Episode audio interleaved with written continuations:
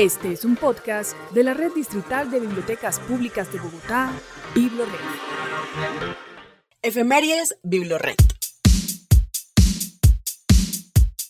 Hola, bienvenidas y bienvenidos a un nuevo episodio de Efemérides BibloRed, el segundo en este 2021. Mi nombre es Miguel Pérez Mendoza, un gusto saludarlos hoy y a partir de hoy por siempre en este podcast me va a acompañar Diana Jaime. Hola Diana, ¿cómo vas? Bienvenida. Miguel, muchísimas gracias por esa bienvenida a Efemérides BibloRed y como tú dices, los voy a acompañar de ahora en adelante aquí. ¿Tú qué cargo desempeñas en la red? Bueno, yo soy mediadora de formación y pertenezco a la Biblioteca Pública del Deporte. Recuerden que en el estadio hay una biblioteca pública y se pueden ir a sentar a leer un ratico o ir a si necesitan internet, o sacar libros también tenemos. Tenemos una colección especializada en deporte. En el episodio de hoy vamos a conversar sobre un par de efemérides que son muy significativas. El Día del Idioma Español y el Día Internacional del Libro y los Derechos de Autor, ambas celebradas el 23 de abril de cada año. El Día del Libro con el objetivo de fomentar la lectura, la industria editorial y la protección de la propiedad intelectual por medio del derecho de autor. Desde 1988 es una celebración internacional promovida por la UNESCO. Y de acuerdo a la ONU, el objetivo de celebrar el Día del Idioma Español es, y abro comillas, concienciar al personal de la organización y al mundo en general acerca de la historia, la cultura y el uso del español como idioma oficial. Cierro comillas. Esto se celebra porque de los 50 países que formaron la ONU, en su primera creación 18 eran de habla hispana, eso es un tercio de la membresía que hablaba español como lengua materna. Este día se celebra cada 23 de abril en homenaje a la memoria del escritor español Miguel de Cervantes Saavedra, por lo que para la lengua significara su obra maestra El ingenioso hidalgo Don Quijote de la Mancha. Es el libro más editado y más traducido de la historia después de la Biblia. Esta novela fue publicada en 1605 y consolidó nuestro idioma, así como lo hizo Shakespeare, considerado el escritor más importante de la lengua inglesa, y Dante Alighieri, que se dice dio forma al italiano moderno con su obra La Divina Comedia, que a propósito este 2021 se cumplen 700 años de la muerte de Dante, y seguro con eso hacemos otro episodio. Este año hay muchas, muchas efemérides literarias importantes. Hay algunos datos curiosos entre Cervantes y Shakespeare. La creencia popular es que la muerte de Shakespeare coincidió con la fecha 23 de abril, tenida popularmente por la de la muerte de Miguel de Cervantes. Pero la verdad es que Cervantes fue sepultado el 23 de abril, pero había muerto el día anterior. Y Shakespeare y Cervantes tampoco fueron enterrados el mismo día.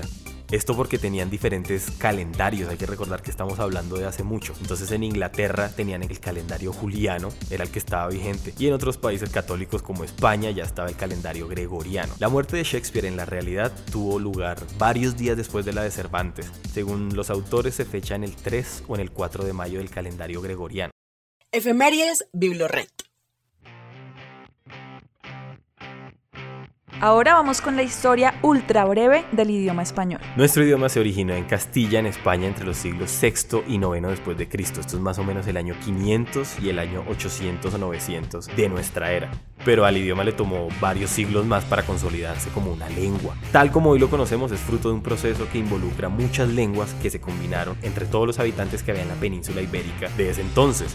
Hay romanos, hay godos, hay árabes, hay europeos y todo esto se mezcló. En el año 959 se produjo el primer documento del que haya registro en castellano. Su autor fue un monje del convento San Justo y San Pastor en La Rosuela, España. El texto en cuestión lejos estuvo de ser un aporte a la historia de la literatura universal. De hecho, trató de una lista de víveres y entregas de quesos del convento, imagínate. Hay muchas palabras que ya se utilizaban en la península ibérica antes de la llegada de los romanos y que duran hasta nuestros días, como barranco, aquelarre, izquierdo, Echeverri, que significaba casa nueva, y hay muchas palabras que durante la combinación y esta mezcla de culturas fueron dando forma y fueron adaptándose al español.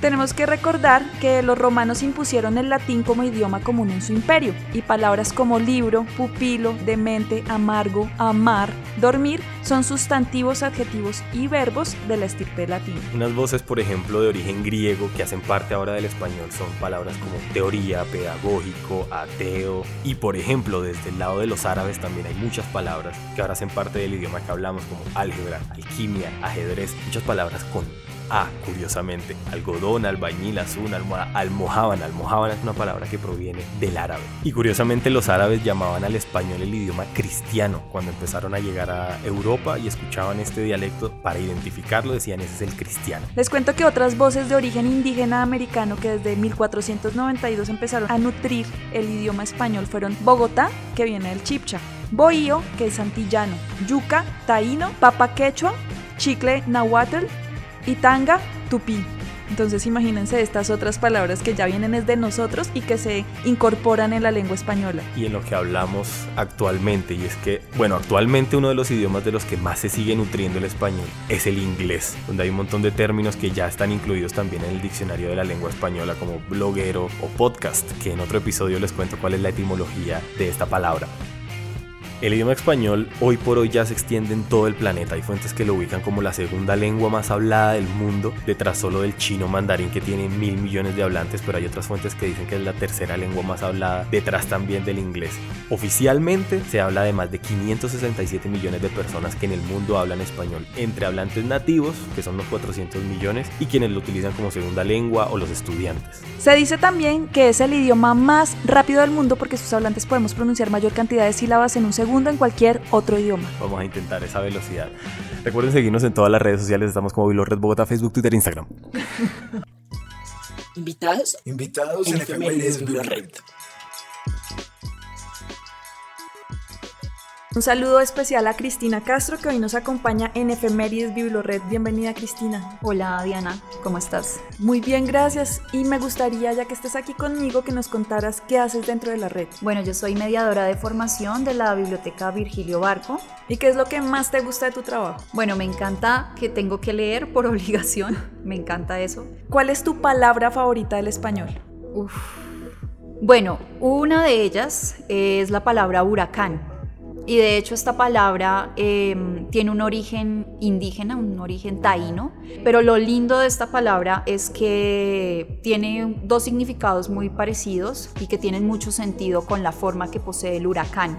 Además que es una palabra muy fuerte ¿no? y muy sonora. Eh, huracán en el Popol Vuh aparece como corazón del cielo. Entonces pues es una palabra muy bella eh, en sí misma y también en su significado indígena.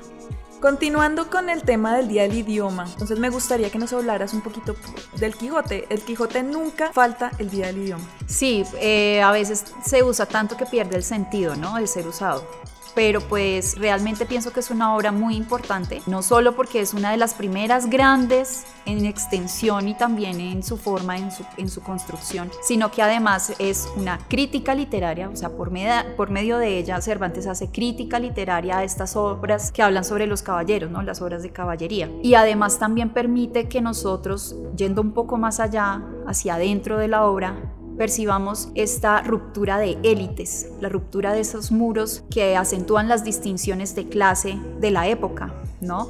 Entonces allí están mezclados los campesinos, los sacerdotes, eh, los caballeros, las prostitutas y muchos, muchos más personajes de la vida cotidiana de esa época y de la nuestra. Y esto me parece muy importante y muy bello, porque nos habla no solamente de la relación que tienen las personas o que deberían tener las personas, sino además de cómo se construye el lenguaje.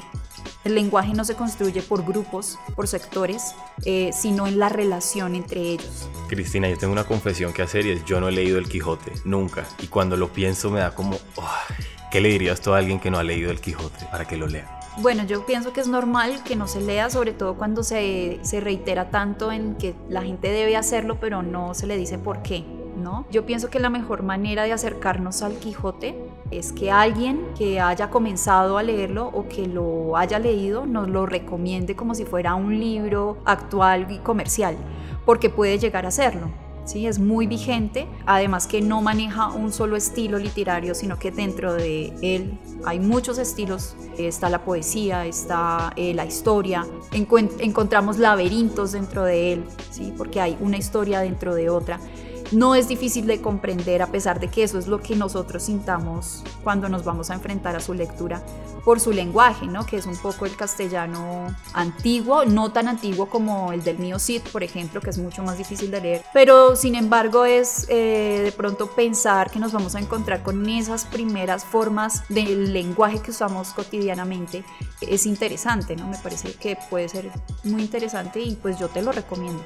Intentaré leerlo, me parece más interesante lo que me dices que hay diferentes estilos dentro del libro, porque uno se imagina eso, este libro tan extenso, tan clásico, tiene que ser como con esta rigidez, pero no, entonces lo voy a tener en cuenta, seguro varios oyentes también lo querrán leer. Bueno, hay algo que, que también estaba pensando de por qué recomendaría el Quijote y es que vas a encontrar una historia de amistad muy hermosa entre Sancho y Don Quijote esa amistad que se va afianzando a partir de la locura, ¿no? Y como sabemos, todo amor tiene, tiene algo de locura y este amor o esta amistad que hay entre el Quijote y Sancho es una gran historia de amor.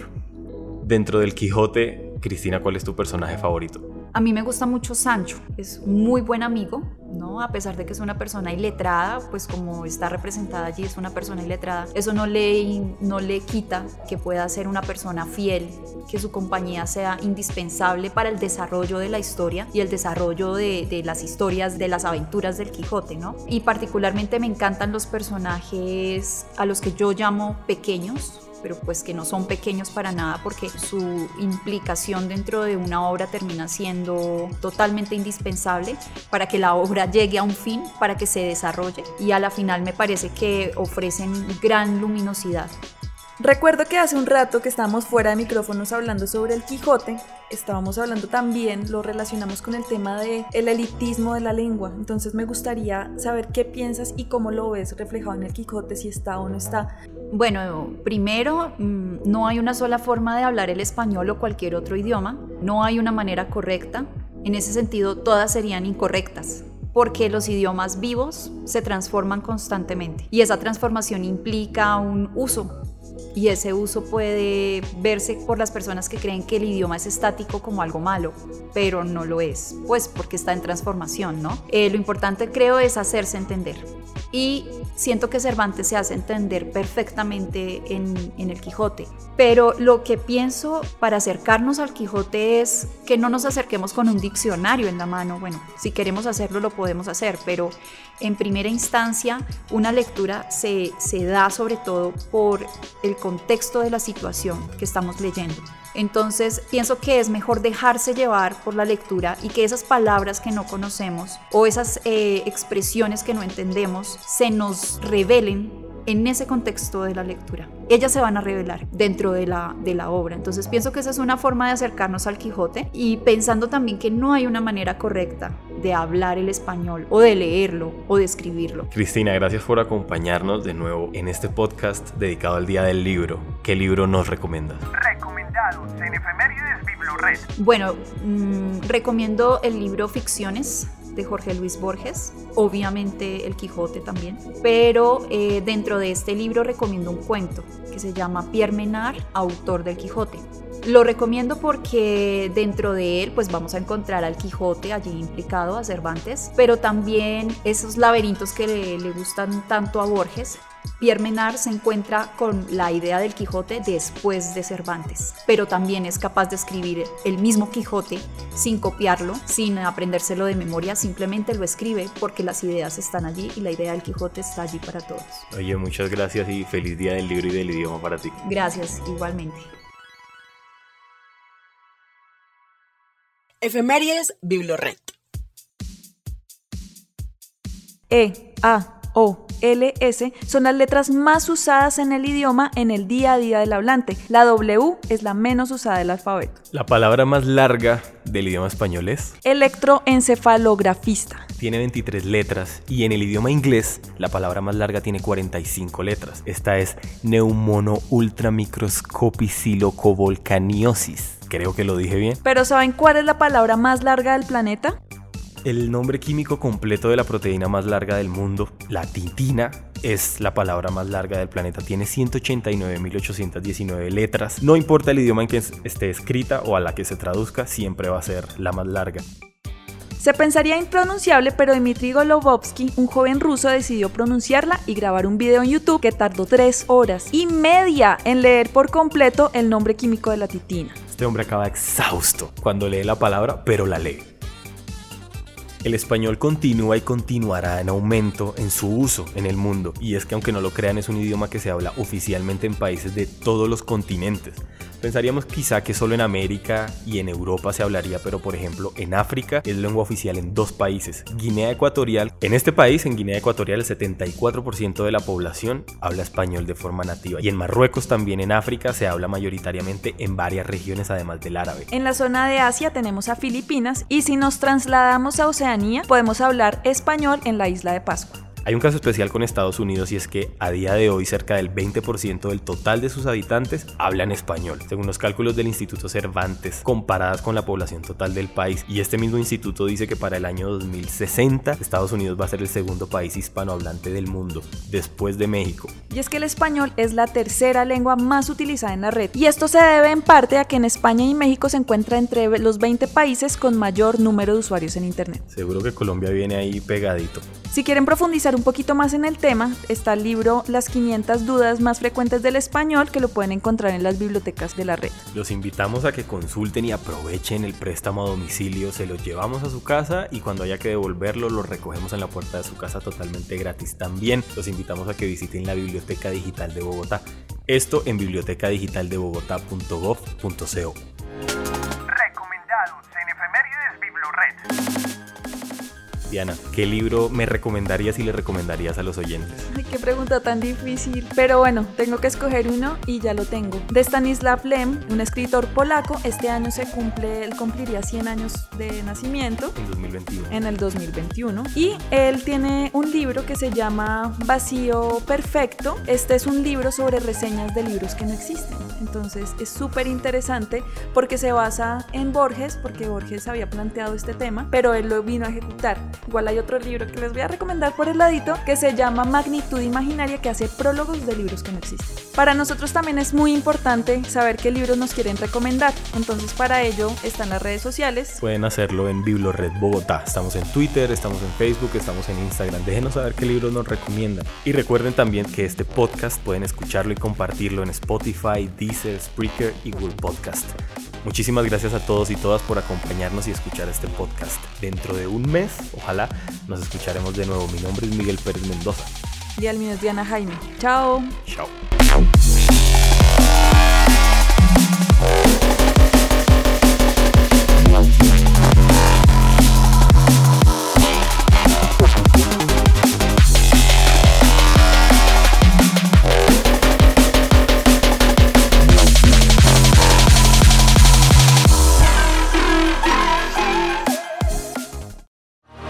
Escucha todos nuestros podcasts en la sección Biblored de mi casa, disponible en www.biblored.gov.co.